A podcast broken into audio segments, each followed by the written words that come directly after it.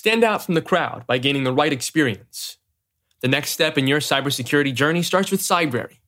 Sign up for the Insider Pro or Teams product to learn and develop skills and reach your goals. You're listening to the 401 Access Denied podcast. I'm Mike Rowan, VP of Engineering and CISO at Cybrary. Please join me and my co host, Joseph Carson, Chief Security Scientist at Thycotic, as we discuss the latest news and attempt to make cybersecurity accessible, usable, and fun. Be sure to check back every two weeks for new episodes.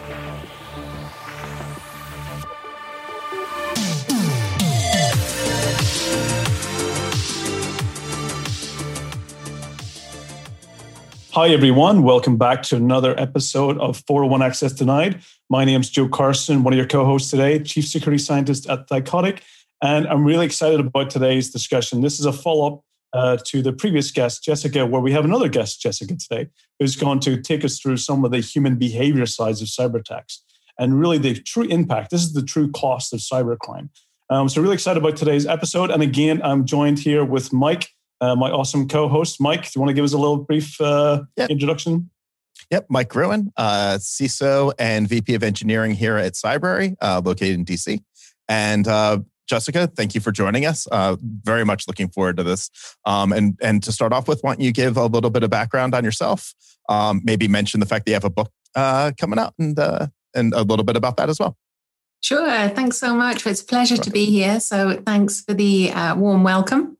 So I'm Dr. Jessica Barker. I'm co-CEO of a cybersecurity company based in the UK. We work globally uh, called Cygenta. So with my husband FC, we run a small and awesome team um, working on the human, technical, and physical sides of cybersecurity. And I've always worked on the human side, um, my husband on the technical side and the physical side. And so a few years ago, we thought, you know what, let's bring it all together and see what we can do. Um, so, yeah, I work on awareness, behavior, culture. Absolutely love what I get to do with all sorts of different clients on that side of things. I also published a book in September this year, um, published by Kogan Page called Confident Cybersecurity. Became an Amazon number one bestseller on the day of release. Ooh, just, you know, just saying. um, so people people want to learn more about cybersecurity, which I think is great news, and have another book coming up in January, which I have co-authored with Kieran McMahon, Bruce Hallas, and Adrian Davies, and That's that awesome. is cybersecurity ABCs, all about awareness, behavior, and culture. That's nice. fantastic, and I think this is the, this is sometimes the forgotten part of cybersecurity. Is one one thing that I I kind of usually get upset about over the years is we always blame the humans we always blamed them. You know, they were the fault. They were the error. They were the ones that clicked on the link. And when we think about it, I always get upset at that because I will see that they're the victims as well. In most cases, even when we talk about insiders, they are secondary victims. They're not intentionally, you know, if they drop something, in a, you know, leave something in an airport or um, they click on something. In many cases, that's their job and we victimize them too much. And that always got me upset. And I think it was really important, that, you know, what you're doing in the industry to really raise the awareness and raise that these are victims. These are the victims of crimes. And we should empower them. We should look to how we can use technology to help them, not make them the blame. So is that something you're seeing as a kind of upcoming kind of awareness factor? Yeah, I think it's changing actually a lot, which is, is brilliant. When I first entered the industry, uh, it's basically 10 years ago, I came in with a background from sociology, politics, civic design, and I found it really weird the way that everyone blamed the user as well. We didn't even call them people.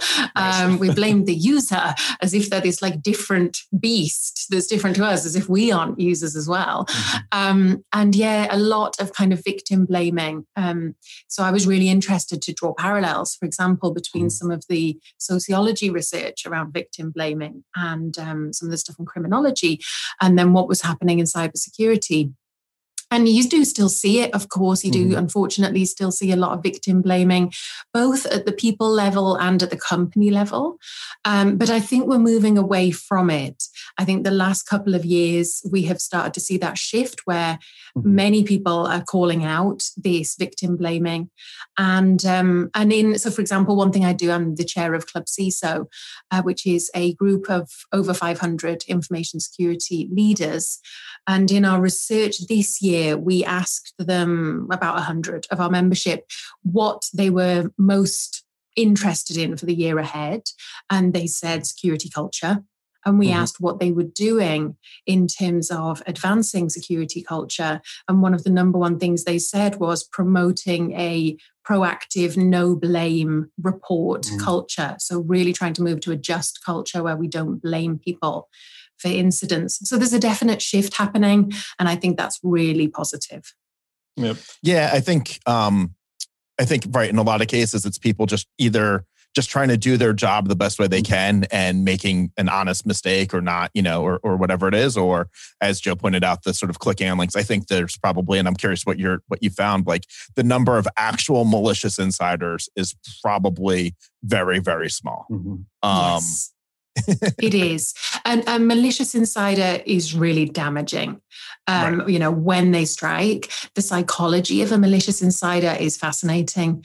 Um, we can look at sort of um, models around fraud that show us. So there's the Crowe's Pentagon, um, which looks at the sort of five different factors that are usually in place when somebody carries out sort of internal fraud. When we have a malicious insider, usually they are disgruntled. You know, we'll have all seen these cases. Right. Often somebody who has been in an organization for years or decades and they just feel looked over. They haven't been promoted. They feel they're not getting rewarded or recognized. So they're disgruntled. They usually have a pressure, maybe debt, maybe problems at home, you know, whatever it is, something driving them there. And then a few other factors, you know, overconfidence, thinking they can get away with it. Um, they usually are pretty smart. And all of these things kind of come together and they actually convince themselves that they um, and not a criminal. They're not doing anything wrong. They convince right. themselves the organization is wrong and um, that they are getting what they deserve by doing whatever they're doing. But that is rare. Um, to see that it's you know i think the figures vary according to research somewhere between like 3 and 10 percent um, of the insider activity um, whereas the vast majority is non-malicious insiders exactly as you've both described Right. But I think the malicious one, it's just a much better story. So it tends to get more, right? Like that's media, where it's going to be. Media attraction. It's exactly. News. Yeah. You know, an employee accidentally right. clicks on a link, you know, company gets attacked, um, doesn't really make the headline news. Uh, right. You know, but malicious insider who purposely, you know, came back in with the credentials and deleted the entire service. That's what yeah. makes news. So, um, unfortunately, uh, you know, you know, I always get upset as well as you know, we tend to go after those big stories and we don't get into the reality um, of what really is and getting into the human side is that ultimately, you know, the internet and the browser was created to click on things. Right. And that's ultimately, you know, what many people's jobs is to open attachments, to look at links and to fill in forms and to, you know, many cases, the internet. And what we do today is mostly in a browser. Um, yeah. And to victimize people for, for not being able to detect, um, you know, they're relying on technology in the background to do the job, to, to do what's intended to do. And you know, if you clicked up 100 links or 1,000 links, and you know, the thousand and one is a is a malicious, you know, I don't think we should be blaming the humans. I think it goes back to one of the things I always believe is that we need to empower them to be able to not be afraid. I remember a few years ago I did a, uh, a major workshop and educational session with all teachers and police force, and they said if there's one thing I can tell organizations that would make the difference is what would it be? And the one thing that came to mind was is that you know never be afraid to ask for advice. Is that when you do see when you accidentally click on something, don't be afraid to go and say I did something and I'm not sure whether it's malicious or whether it was good or not. The organizations who put that in practice really are able to you know they're able to stop the attacks much earlier because the employees are more willing to actually speak out to IT. Um, is that something, Jesse? Do you, do you feel that we're getting there more, you know, accelerating that type of mentality and culture shift? Think we are. It's slow to change. Um, but I mean, just yesterday, I was speaking to a client, uh, financial services, mm. and they were talking about their phishing simulations and the fact that they're moving away from looking at click rate to looking at report rate. And I've had that conversation with so many CISOs in the last mm. year, um, you know, compared to a few years ago where it was very rare that somebody was was looking at that. Um, so I think we are moving towards it. Of course, it mm. takes it takes time, um, but that positive reinforcement of the behaviors you want is so much more um, impactful than just blaming people for the behaviors that you don't want that like you say joe are impossible anyway. Don't click on links. Well i have to click on links or right. um, be wary. Yeah. Be wary of suspicious emails. Well you know i mean some of them are obvious and some of them are much more sophisticated. So what are we even telling people when we say be wary of suspicious emails? That's incredibly vague and unhelpful. Yeah, that actually reminds me of I saw a security researcher. She had, um, I think I've told the story before. Um, I want to say it was a Black Hat, and she was talking. yeah, exactly. Everybody will hear it again. Um, I only have so many stories. Um, but she was talking about how um, so she's a security researcher she was like how, we, we tell the we tell people they have to be vigilant like 007 vigilant all the time and she's like, how how hard is that? And so she decided that she was going to hire a company to spearfish her. Um, she knew it was coming. She knew how many times they were going to try and attack her, and she knew over what time period they were going to do it. And I think she said she fell for three out of four or four out of five or whatever it was. And it's just, it's impossible. And even as she clicked the link, as soon as she clicked the link, she was like, oh, nuts that was definitely a phishing attack. That was them, and I screwed up. And it's because they just, I mean, right. I mean, depending on what your job function is, I have an externally facing email. Like there's people who have to contact me who I've never been in touch with before.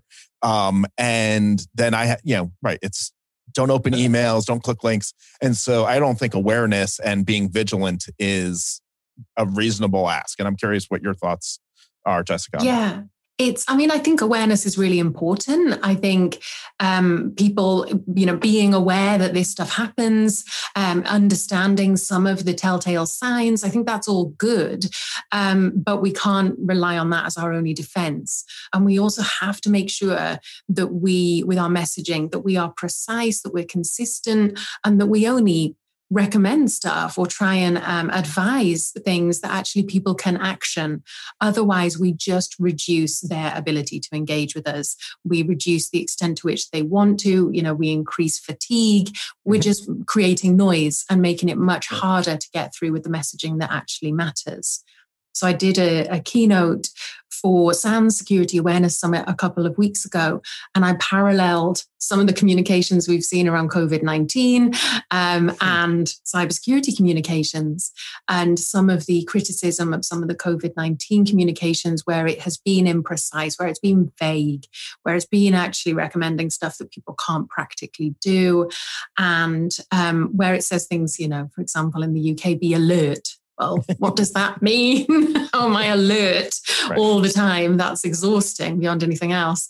Um, and focus groups around those messaging found that people's understanding of it was low. And actually, in some age groups, mm. their flouting of the rules um, doubled.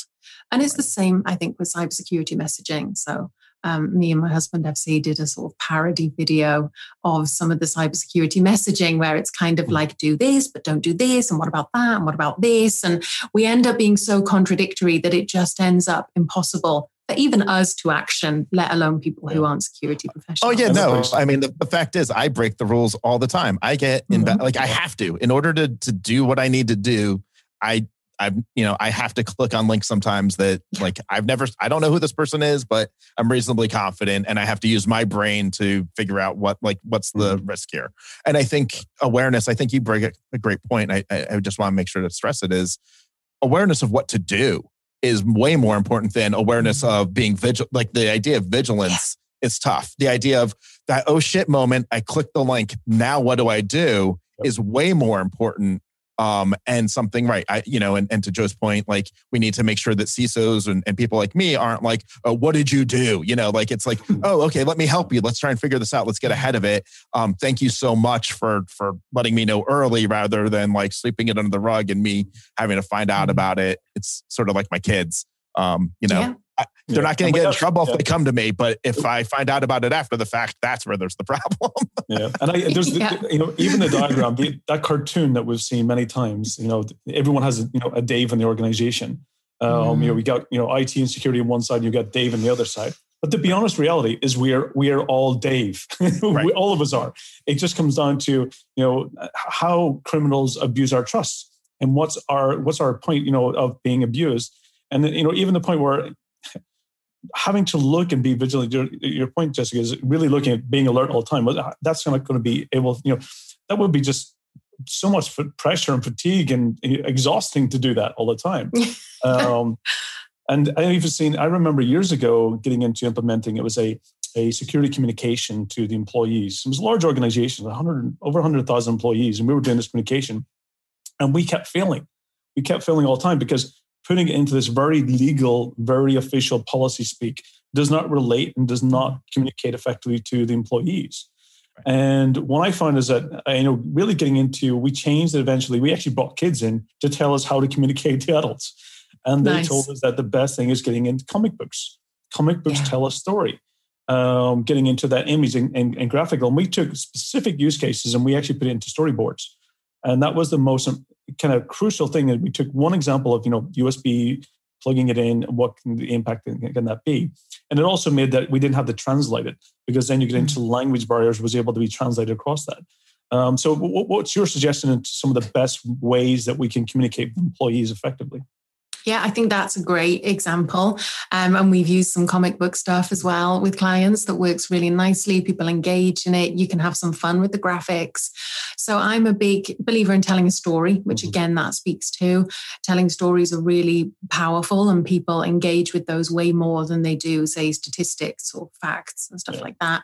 Um, so using emotion in the right way um, empowering definitely you used that word earlier joe and i totally mm-hmm. agree so moving towards empowering rather than focusing on the, the fud the fear uncertainty and mm-hmm. doubt um, one thing I, I always sort of talk to clients about is the difficulty of any awareness raising if you don't have an action attached to it and if if people can't do mm-hmm. it so for example if a client's wanting to do a campaign around passwords, but they don't have a password manager or then they don't have single sign on, um, that's really challenging because then what are you asking people to do? You're asking people to mm. remember complicated, unique passwords. That's just physically impossible. That's not happening. Mm. So I think making sure you have an associated behavior and that that behavior can be supported um, is really important for awareness raising and also bringing this stuff to life.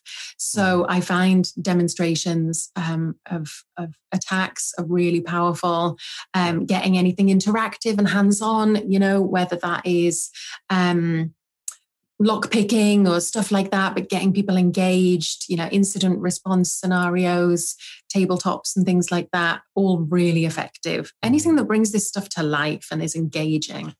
Yeah, I love the lock picking because it shows the different it, shows that you know in a physical i always like to try and compare things in a physical world to that you know reality and digital mm-hmm. world because sometimes in digital it's how hard to show the impact um, and when you get into lock picking it really helps you show that visualization. It helps you bring it to life.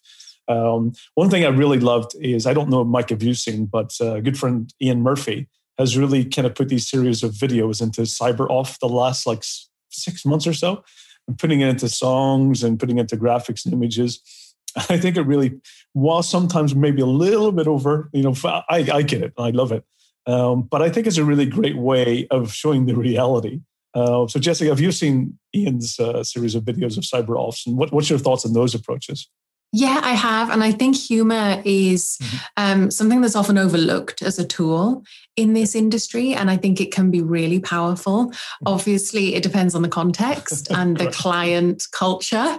So any awareness raising has to kind of go with the culture mm-hmm. of an organization i sometimes see um, and this is not connected to like to that but this is sort of moving on just in general i sometimes see um, infosec teams wanting to change the culture of an organization or put in materials that are at odds with the culture you really have to go with your culture and of course you want to shift it um, but so it's it's getting the right tone mm-hmm. of your awareness raising for the right context that I think then you're you're looking at something kind of magic. Yeah, we, we can't change people. We have to take security and put it into the existing. I always use there's a metaphor that I've used, uh, you know, to try and compare this is that you know, if I turn around and tell all my employees that from tomorrow, I know that you drive to work, and I know you drive from A to B, and that is most convenient. But tomorrow, I want you to take a train, a bus, walk, and cycle and that's because it's safer, it's more secure. Um, but to change that habit, it's it's difficult to do. What you want to do, what your real intention was to to do, is actually maybe put go slow or you know be careful mm-hmm. as you're driving on the road.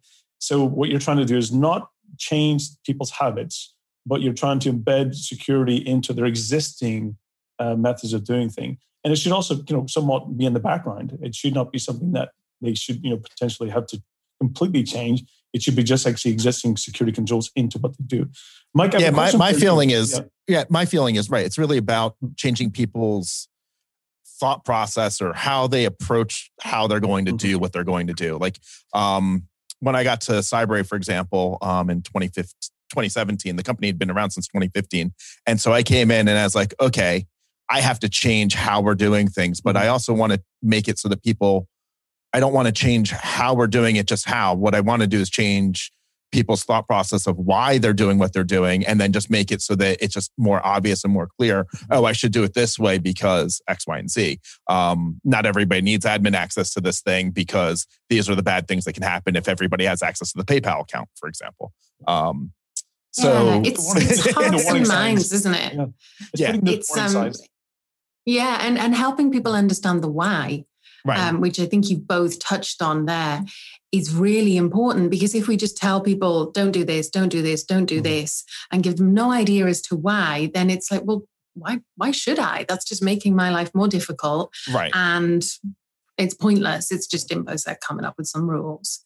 And my so, feeling is it's also about making it not just the why, but make it easier for them to do it the right way than to yeah. do it the hard way. And I've learned that lesson over and over again across whatever it is in technology is people Definitely. will take it's a stream, right? People like mm-hmm. the water will flow the path of least resistance. So make the, that mm-hmm. path as easy and as secure as possible. Um, and we are talking Right. And we are talking about humor yeah. earlier. I do like um so our security awareness training, that was one of the things that I looked for was I found a, a company that um does them. It's a monthly module. They use a lot of humor. Um, you know, it's a little hit or miss sometimes, but uh, overall, the feedback I've gotten from everyone is like, as bad as security awareness training is, this is the best security awareness training I've taken because it got, has that element of humor. And I thought yes. it was pretty, um, it was pretty cool when our HR people came and they're like, you know, we want to do like anti harassment training and we want it to be similar to how we're doing the security awareness training and that same level of humor, but not not cringy um, which is very much more difficult to do in any harassment thing. Security. Yeah, definitely. That's a challenge. exactly. you want to get that right. Absolutely. We want to bring we want a Mr. Bean Mr. Bean version of cybersecurity. that's, um, yep. that's that's that's a, you know, the how. But I have a question. So, Mike and Jessica, one of the things I've got is that you know, being being you based in the UK and Mike in the US and me based in Estonia, is that you know are we seeing you know differences in cultures as well? Because I have seen in, in North America you know, some some cases in the past year or two they've taken a much more aggressive approach to employees, disciplinary actions. Um, is that something we're, we're seeing continuing? Um, that employees, you know, that you know maybe clicking a phishing uh, email that now become you know um, you know actually losing their job as part of that. Is that something? Is it a culture difference, or are we seeing that just being a, a unusual just spike in that uh, events, and we're changing more to to seeing them as victims? There, so I'm really interested to to sort of hear um, Mike's perspective on this. I can certainly talk about one case from the UK, mm-hmm. um, which hit the headlines, and I I think I know the final outcome of the case. Essentially, a worker for a pretty small company hmm. up in Scotland. Um, she received a phishing email. I think it was invoice fraud. Mm-hmm. Um, she transferred the money, and then they realized um, it was phishing. Too late. The money's gone. Um, you know, we've heard that story a million times, unfortunately. Um, but the company fired her so she lost her job. And then they took her to court to try to sue her for the money that was lost, which I think was a couple of hundred thousand. Um, wow. And in the end, I think I've seen the final bit of, of the court case because, you know, sometimes these things come back around again. But in the end, the last I saw it, um, the employer or previous employer mm. had lost the case because it was deemed that the um, employee hadn't had sufficient training. Mm-hmm. And so then that sets a precedent of, you know, organizations need to make sure they support people, that they train people, that they ensure there is a way to, to report these mm-hmm. phishing emails, that everyone understands it. Um, that was a sort of a tense moment, I think, of like, which way is it going to go? Because if the courts had sided with the previous employer, then that sets a whole different precedent Correct. where suddenly we are blaming people on a whole other level. Yes. Yeah. And, and Mike, yeah, I get scared of that actually. That, mm. yeah, that seems terrible. Road, yeah. yeah. Yeah. I mean, and, and my experience in with working with different organizations. So prior to being at Cybrary as a company called Red Owl, and we sold mostly to financial services. It was uh, a user uh, behavioral analytics platform, right? So trying to identify potential uh, inside risk and inside threat and potentially malicious insiders, um, which I found funny given how small percentages. Um, in any event, uh, what I found was that I don't know if it's a culture, if it's a US culture thing or if it's an industry thing, but definitely there was big disparity, you know, uh, big differences between how different organizations just approached it. There were some that wanted to rule like draconian dictator mm-hmm. style with an iron fist. Anybody who screws up is out of here type of attitudes. And and then there were others who were I would what I would classify as way more progressive. The no, no, it's on us. Like if a user does a thing and it results in bad stuff, that was us failing them, not them mm-hmm. failing the company.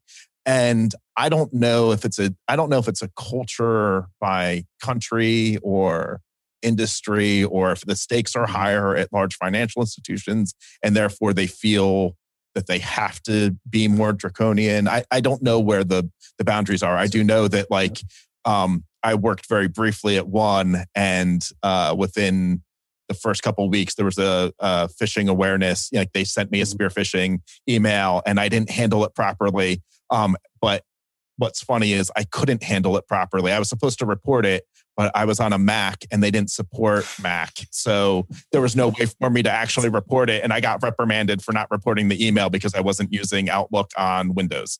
And I was like, I don't know what I'm supposed to do. That's a perfect example. Exactly. Perfect right. example of like, you right. have to make this stuff easier. Right. Um, but, but, yeah, I see the same. I see big, um, a big split between organizations that are much more progressive, as you've described, mm. and organizations that are still in that, what I see as a kind of older mindset that we're leaving behind of, of blaming people. And I don't really see it being split by sector because I know some okay. big banks that are much more progressive, certainly from a UK perspective. So I haven't yet kind of worked out, other than mm. on a sort of maturity level in terms of their security culture, I haven't really worked out what the pattern so, is. It might just yeah, so be who's in charge, yeah. the CISO, right? I mean, it might just be, it just flows from them. I'm sorry, Joe, you were going to say. Yeah, so, so I've, I've had experience in this in the past. I, I did a lot of work, you know, uh, it's probably a good 10 years ago in the maritime industry. And what I saw was that in that, that culture and that, that, that, that change is that when you've got an incident, and, this what I did see it mostly in, in, in shipping accidents, is that if you find a policy failure, the insurance doesn't pay mm-hmm. because the company was it wrong. If you find a human failure, the insurance pays. So sometimes what I did find was that as you get into cyber attacks, then becoming much more uh, a frequent occurrence, is that the company wanted to find a human at fault because then they were able to get the insurance money to pay for the accident versus that if they had a policy failure, let's say the employee didn't follow or the policy was wrong, you get into things like PCI and you get into ISO or you get into all these frameworks. Now I'm at risk of a financial exposure from a regulatory compliance failure. So in many cases, sometimes that the way the structure in the industry set up, especially around compliance and regulation, that companies want to find human failure because otherwise they might be exposed financially from a, a mm-hmm. regulatory failure.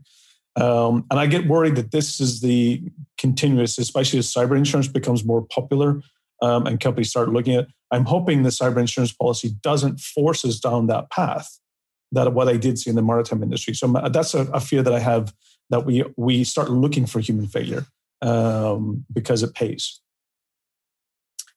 Yeah.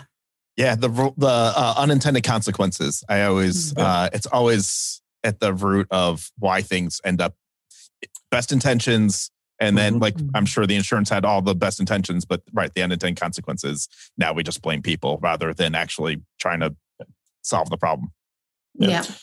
And, and, one thing, so Jessica, one thing, one thing as well is that I've seen a lot in the industry as well, and this is something you know, getting your perspective on it is that my view is that you know we're all here to to defend. My my goal is you know I use my expertise to to what I realized a few years ago when I did a pen test that my job my job is not security. I, I quickly realized that actually my job is to identify business risk, either human side or technology side or process side, and use my knowledge in order to help actually put reduce that risk um, and my experiences in the security side of things of how how to reduce that risk. Now, with that, one of the things is that you know we tend to have you know all companies will have incidents. You know, there's no 100% security. Um, the incidents can be big or small, but what I hate is seeing this aggressive uh, finger pointing organizations when they do become victims.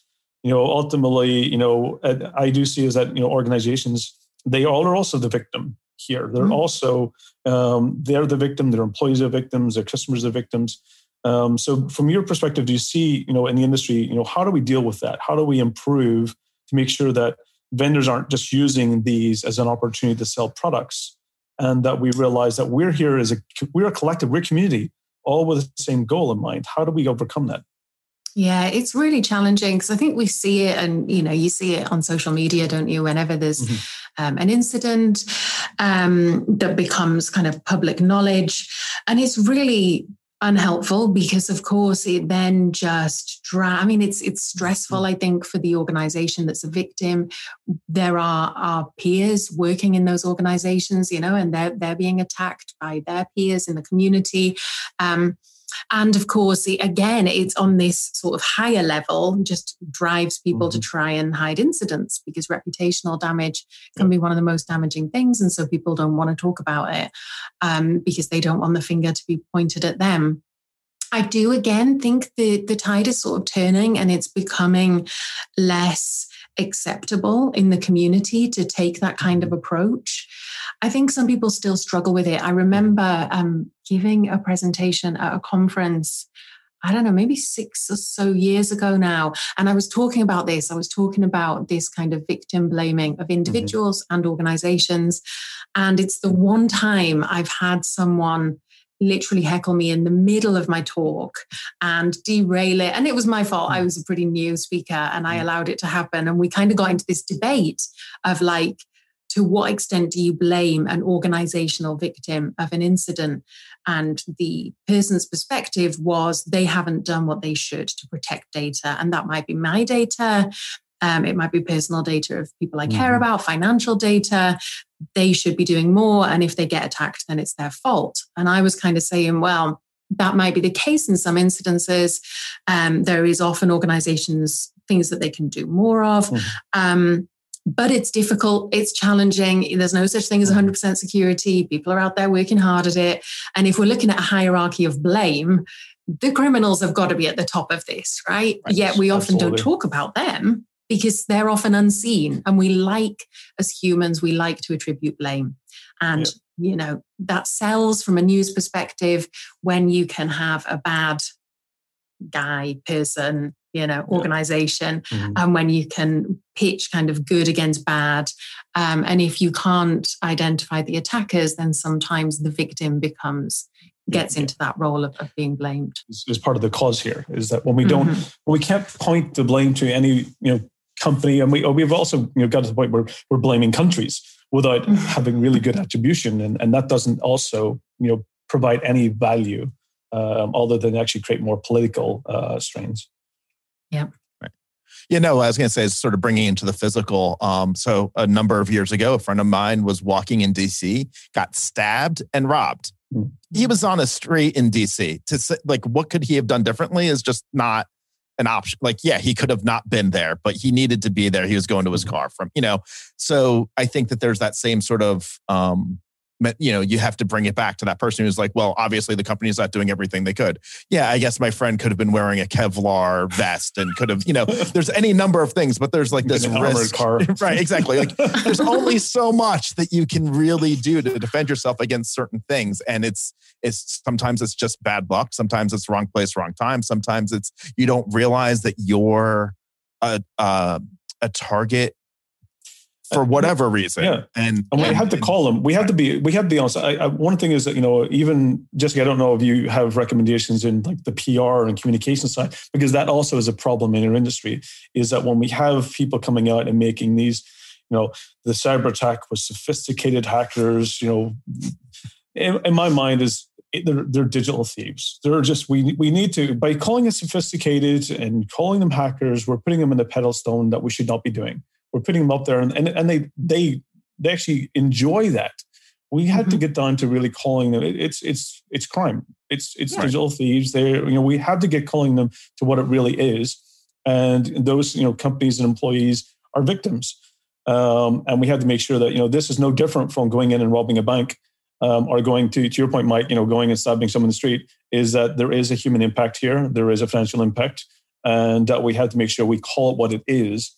Um, they're not leaking data, they're stealing data. Um, yeah. We had to get to really getting into, and, and our terminology is horrible. We like we like acronyms. We like you know they create new marketing ideas, but I think we really have to get back to the basics and really start getting into consistently calling these crimes and really getting highlighting the impact. I completely agree. I think it's you know they're criminals. That's that's what they are, and that's what we should be calling them. And it, that brings a clarity as well.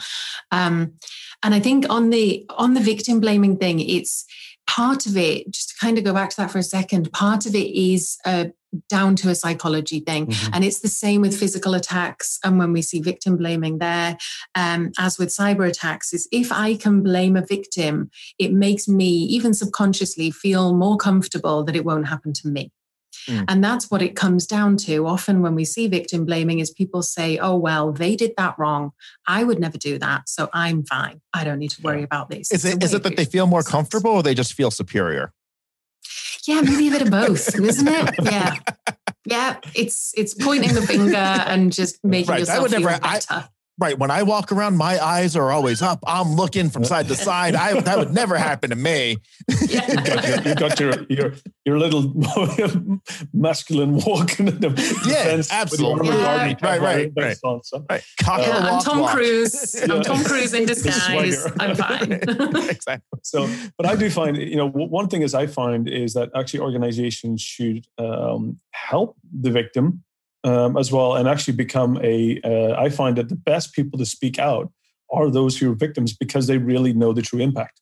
And I do find that even turning them into spokespeople or, or um, you know, sharing their story within the organization, it reminds me going back.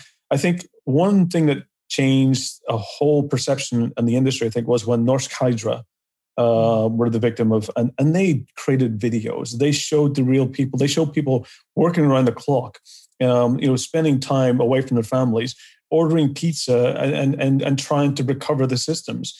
And I think they really made. I think that was one for me. I think that all companies could probably take a, a, good lesson from, into really showing. You know, we, when we do become victims, and organizations will, that we have to really start highlighting. You know, um, their true impact, uh, what it means for people.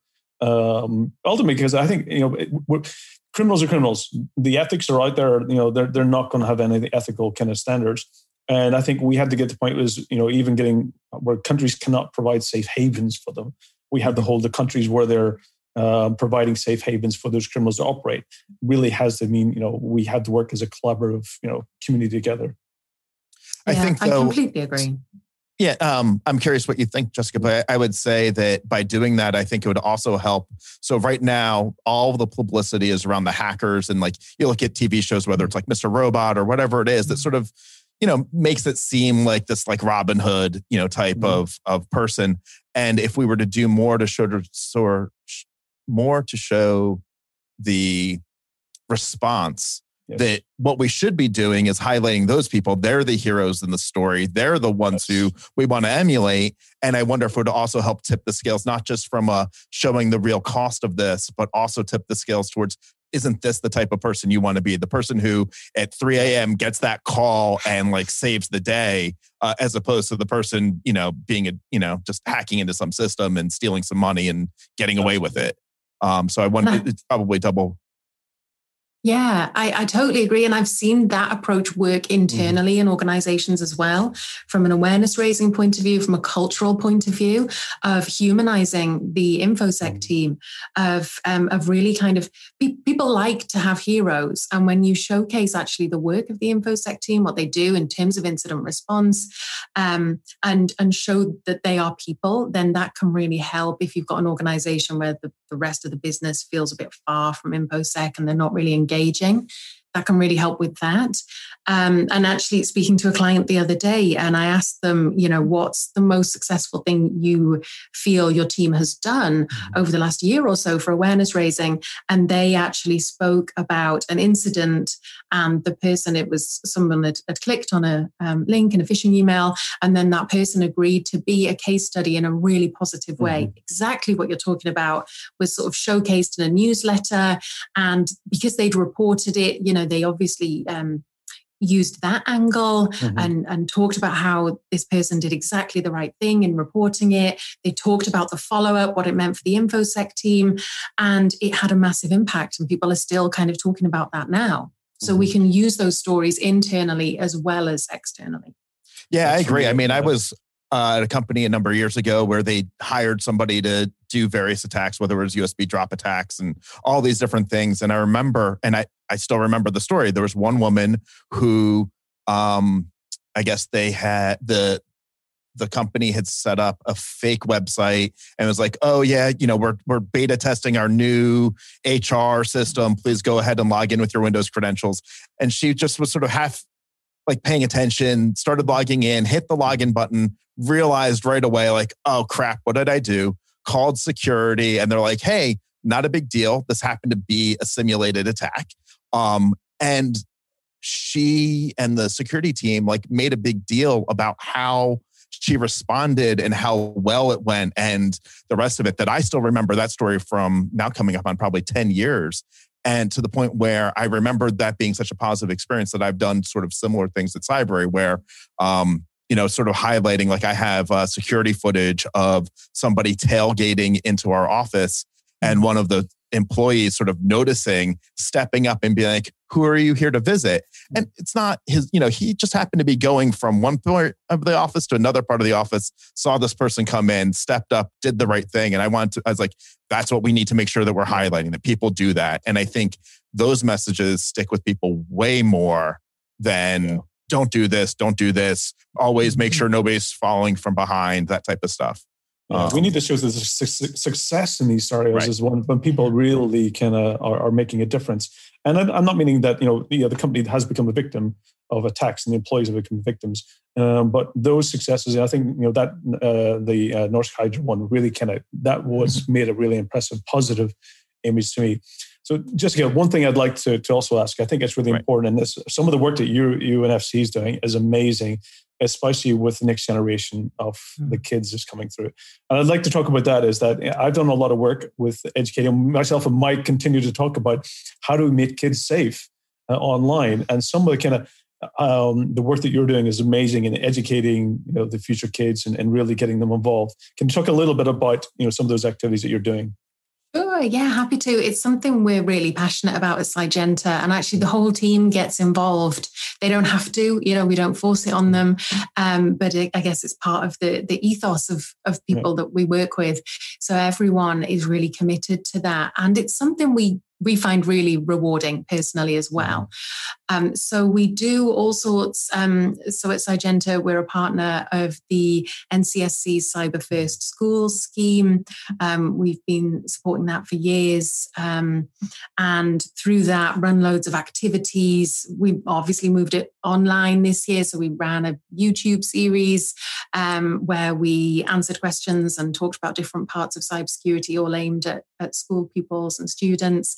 Um, we just ran a, um, a cybersecurity writing competition. so with the schools in the local area, we said, you know, do you want to do you want to write an essay and say what cybersecurity means to you, like 300 or so mm-hmm. words? Um, and the winners will get a copy of my book and some stuff like that. And we we were inundated. We've had over 900 entries in like the space of two weeks. That's so awesome. we have an amazing team of industry judges who are um, judging the entries as we speak. Uh, Madeline uh, on my team has done an amazing job of kind of whittling down entries as well.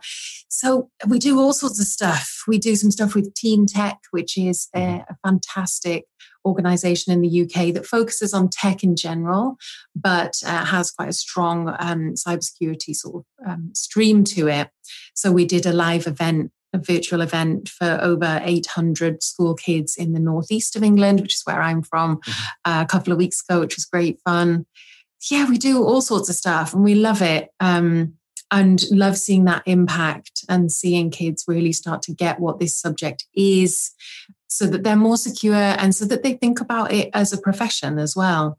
Mm. Um, and so seeing seeing some of them kind of decide they want to go into being an apprentice or they're maybe going to study at university um, is incredibly rewarding and they're so bright that you just think okay we're, we're going to be all right. Actually the kids have got it. That's great. I mean for me i think that's it's amazing and, and we really do need to to make sure that you know we engage with the next generation of of, of future you know defenders and protectors in the world and, and what you're doing is amazing. Um, your book how, how do people get the book can you tell a little bit about what what to do um, sure. because I think I think it's it's amazing. I know how difficult it is to write. So uh, tell us tell us about it and uh, how the audience can get a copy. Sure. Yeah. This time last year, I was uh, frantically trying to finish it, and um, and I'm I'm really pleased with it. Actually, I have written this book essentially for me ten years ago you know, someone coming into the industry or thinking about the industry, just getting started and wanting to get an overall picture. Mm. Um, there's so many resources and great books out there, but something that kind of brings together the human, the technical, the physical, um, that talks about social engineering, technical vulnerabilities, cyber war, um, what cybersecurity means to different mm. industries everyone from pop stars to footballers to big banks and small businesses and what individuals can do, organizations can do, um, and profiles other people in the industry. I really wanted to tell the stories of people mm-hmm. working in different roles. So it's something we find with the outreach is, and I remember this at school, trying to understand what people actually do in a job can be can be really tough until you're in the world of work. Yeah. So um, so yeah, and I've I've had great feedback um, from people in the industry, executives. Mm-hmm. There's a chapter on cybersecurity for board members um, and from those students and people just starting mm-hmm. out. So it's confident cybersecurity available from all good booksellers. Um, and if anyone reads it, let me know what you think. Yeah, we'll make sure that whatever link I don't know where we're going to put it, but, we'll put it in the show notes that we have. we'll make sure that people get a copy to the link um, in whichever, well, we'll make sure from regional wise they'll get uh, access to it. So, absolutely. Yeah. And Jessica, it's been awesome having you on. This is fantastic. And I think this is really important. I think it's, it's really humanizing security. That's what we need to do is we need to show that technology is here to help us do our job, um, not to replace us. Um, and that's ultimately we needed to work with us together uh, we definitely need more people like you, uh, more people coming in the industry, more people that have a, a perspective on not just, you know, I, am I'm, I'm one of the old retro guys here and, and Mike as well. We're, we're old school and uh, uh we have a very binary kind of process um, but we definitely need better, more perspective, more about the human behavior, more about how we can make security work for people. How do we make it easier? Um, so it's a pleasure. Any, any final thoughts, any things that you would like the audience to know um, that you like to, to change the world? Um, to change the world, change the world in one sentence. Um, if anyone wants to, no pressure. well, I prepared this earlier. Um, no, it's been a real pleasure. Really enjoyed um, speaking to you all. What I would say is, you know, cybersecurity is very broad, and I focus on the the human side. Mm. Um, luckily, there are people really heavily focusing on the technical side, people focusing on the physical side. The more we can all work together um, and recognize how broad a discipline it mm-hmm. is, then I think the more successful we will all be. Yeah, absolutely. This episode, you know, was it uh, really pleasure, and uh, as again, you know, for the audience, every two weeks, 401 Access Denied, join us for these fun conversations. Again, provide us your feedback and comments. And it's been a pleasure as always, Jessica. And again, make sure stay safe and look forward to speaking to you all again soon. Thank you. Learn how your team can get a free trial of Cybrary for Business by going to www.cybrary.it slash business. This podcast is also brought to you by Thycotic, the leader in privileged access management. To learn more, visit www.thycotic.com.